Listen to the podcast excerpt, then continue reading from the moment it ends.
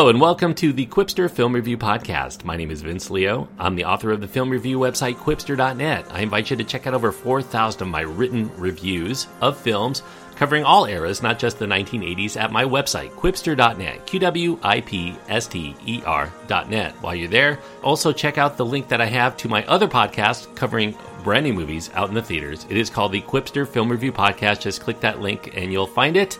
As far as this podcast goes, I just covered three films of the 1980s in which the protagonist gets amnesia, ends up living a different life, and then ends up improving their overall life once they get their memory back. The film I'm going to be reviewing today also features a character that gets amnesia. However, I don't think that that amnesia really is a benefit to that character overall. Although, like the previous three films, I would kind of qualify it as a comedy, a very, very black comedy, a satire as well.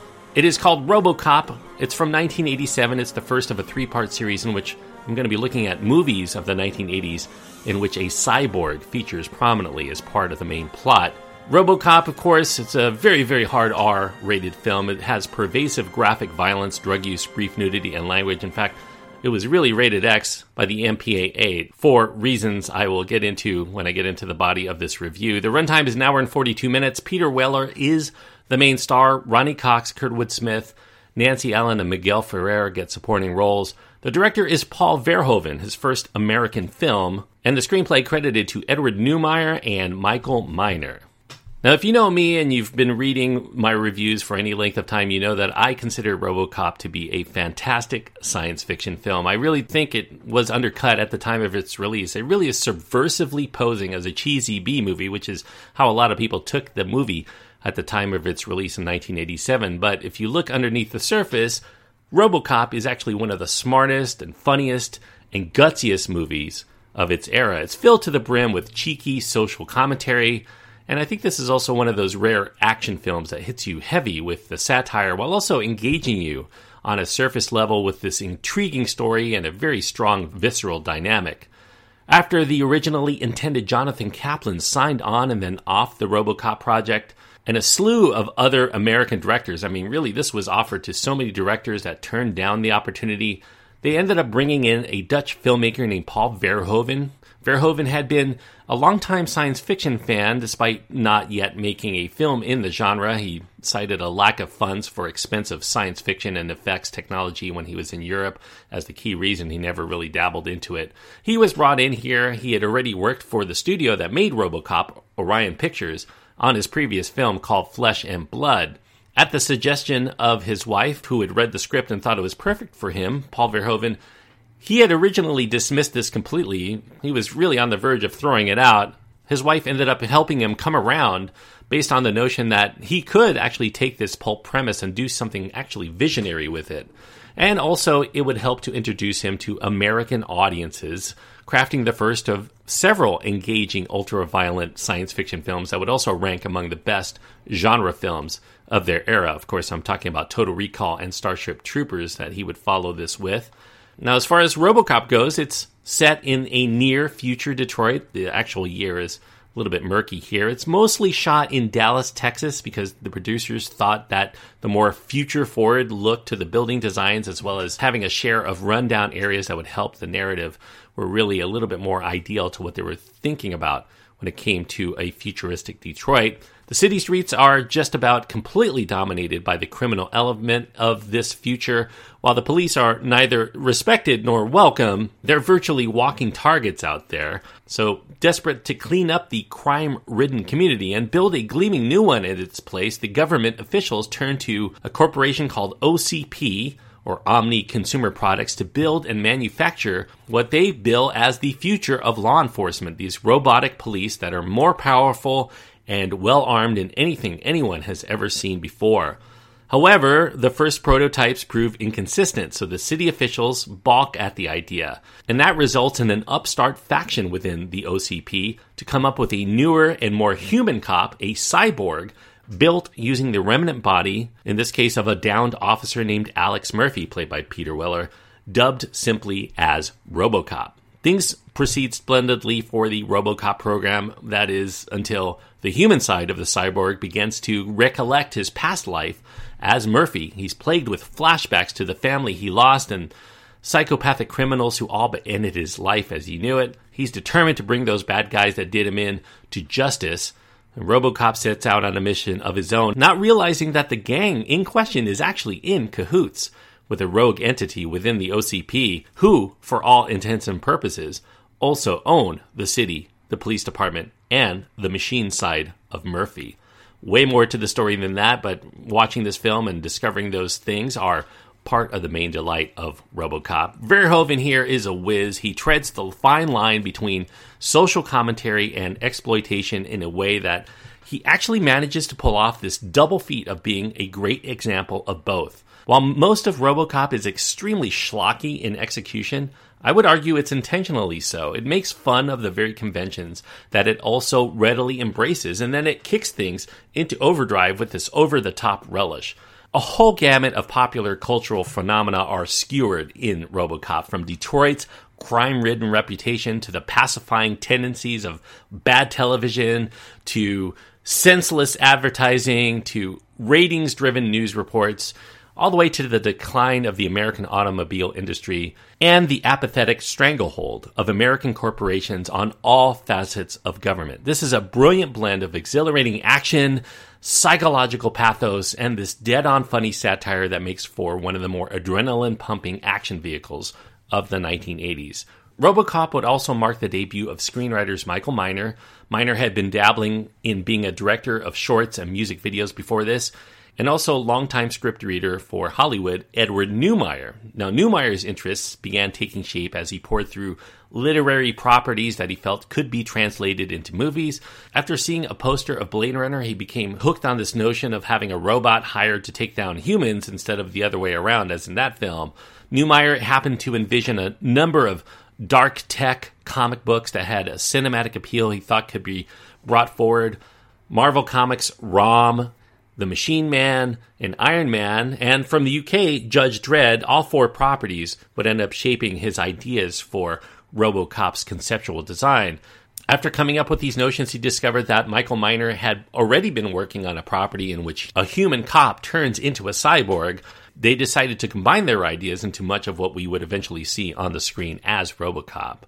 Now, the script here is full of semi surreal assertions of the folly of humankind, especially when it comes to our use of technology, when it's used to privatize and commercialize essential government functions such as law enforcement, and that causes very smart engineers to have to work overtime to make products that make the populace less intelligent, maybe even less safe. There's a recurring sitcom here where the main character's oft used line is, I'll buy that for a dollar. That's a reference to a character kind of an in joke here for sci fi buffs within this influential and I would say prophetic science fiction novella about a world in which all but a few elites who ran the world were of low intelligence. That story was written by Cyril M. Kornbluth. It came out in the early 1950s. It's called The Marching Morons. If you've ever seen the film Idiocracy, it really takes a lot of the ideas from The Marching Morons.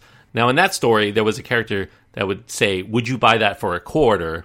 Which would become I'll buy that for a dollar, the catchphrase in this television show. There are a lot of revealing news stories on television, such as one briefly mentioning that a strategic defense platform, codenamed Peace, which is obviously an irony given that its use is really for war, that defense platform had malfunctioned in orbit and eventually culminated in the destruction of a big part of Southern California in the resulting wildfire. Now, that last part is a motif that occurs throughout Robocop. The desire for money and power causes products to rush to market without the proper testing or the expenditures on safety guarantees, and that sets the table for the folly of the robotic police force idea that is being propagated in order for billionaires to increase their wealth by eradicating the criminals so they, they can make good on this Delta City project the more that we as humans build, the more that we end up destroying, from cannon guns to toxic waste. The Detroit of our future is full of the nasty byproducts of the human quest for money and power over life and the environment. Now, this idiocy is further explored when you see a scene in which a gas station attendant, a college student studying from a book of mathematics, he meets the barrel end of a gun held by one of the main goons of the film, who further harasses him by asking him if all of his quest for intelligence can really stop a bullet from his gun, suggesting that in this world, even the dumbest person with the power to kill reigns supreme over the meek who seek to make themselves or their world better with education. Now, it should be noted here as background to that scene that the gas station attendant it was made to resemble Paul Verhoeven when he was younger. Verhoeven himself is the son of a schoolteacher. He grew up in a part of the Netherlands near a German base where the Allied bombs would frequent, nearly killing his parents during one fateful day in World War II. He would later earn degrees in mathematics and physics, and that cemented his notion that all of this education would eventually be used by the wealthy and the powerful and the dumb to do more harm than good for society. And the commentary here on the Detroit manufactured car known as the 6000 SUX that's kind of a nod to his ideas of American engineering. The commercial tagline for the 6000 SUX is an American tradition. The populace thinks it's preferable to have a big and fast and fancy car no matter how terrible the gas mileage or the engine efficiency may be. Now, Peter Weller here is the star. He would be sought after when several notable actors turned down the role a lot of names you could trot out here. I could go on a long time, but David Carradine and Peter Fonda, Mark Hamill, Nicolas Cage were among those not interested. They turned down the role because Robocop is mostly an unemotional entity and could only be seen as a human in his mouth and chin. Peter Weller was thought to be appealing for that role because of his stoic demeanor his slender frame, so he could easily fit into this bulky suit, as compared to uh, beefier frontrunners for the role like Rutger Hauer and Michael Ironside. And he had what the producers thought were an attractive lips and chin, and very emotive in that very small part of his face. Peter Weller would spend several months in the lead up to the role with a mime coach to learn how to capture the robotic movements required for the role, especially while lumbering, while donning this 25 pound Robocop suit as well as how to devise a way to show some inkling of humanity within that suit that would suggest the cyborg is in conflict with his own nature at the same time. Nancy Allen in the supporting role of Anne Lewis, the fellow cop. She took the role after Stephanie Zimbalist, the top choice for the role, had to turn it down when she returned to her initially canceled TV show called Remington Steele. NBC ordered more episodes of that canceled show because they wanted to capitalize on Remington Steele's co star Pierce Brosnan reportedly being sought after to appear as James Bond for the next film in the series called The Living Daylights. That choice had the opposite effect. The producers of The Living Daylights, the Bond producers, passed on Brosnan and decided to ride their fortunes once again with Timothy Dalton so they didn't have to wait for him to be done with the TV show. Jamie Lee Curtis and Mary Elizabeth Mastrantonio also reportedly passed on the role of Anne Lewis. Paul Verhoeven really makes it all look so easy. And I think so much that one almost feels guilty for enjoying Robocop because on the surface it looks and feels very much like a bad movie. Looks can often be deceiving because Robocop, I think, uh, if you look underneath the junk cinema exterior, is one of the most intelligent and savvy thrillers of the science fiction genre, perhaps only bested by The Terminator in terms of blending intelligent, complex science fiction with all out supercharged action within the 1980s. Paul Verhoeven is a student of film as well. He built on this world that was envisioned 50 years prior in Fritz Lang's Metropolis, which also contains elements of politics, including the fascist nature of capitalism, these monolithic industrial environs, and the sleek but strong design of the robot, the main robot itself. There are also religious parallels to be found within Robocop, very intentionally so by Verhoeven. Murphy can be seen here as a bit of a Christ figure, especially in his gruesome death and his resurrection into a new body, a savior to the people. He's initially unrecognized by his peers, just like Jesus was in the Bible. And there's this climax that includes a moment where he walks on water and he also takes a spear into his body, very much like what happened to Jesus. Now, due to the graphic nature of its sadistic violence, Robocop would initially be burdened with an X rating by the MPAA. Orion Pictures appealed that X rating several times, trying to get the R rating without cuts because they emphasized that the film is actually a black comedy and the absurd, over the top excess within the violence is actually so overdone as to have the effect of being much more comical than it is horrific. And that if they were to cut any of that violence down, and that would have the opposite effect of actually becoming much more realistic and serious to the viewer, and therefore more horrific.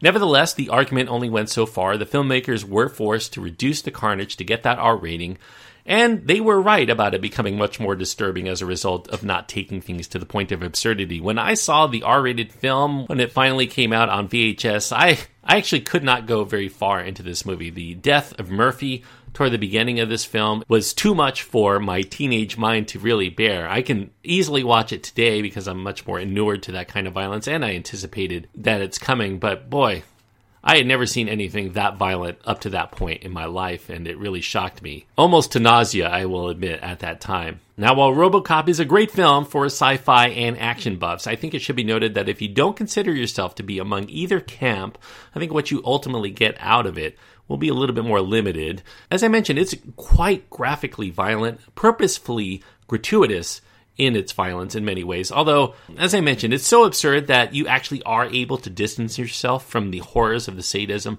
to actually find it amusing without feeling yourself like a sick bastard for enjoying it. Again, I must emphasize if you cannot stomach excessively bloody carnage, do not attempt this film, even though I ultimately think that the violence adds a great part of the appeal and the satire of what Verhoeven is trying to achieve.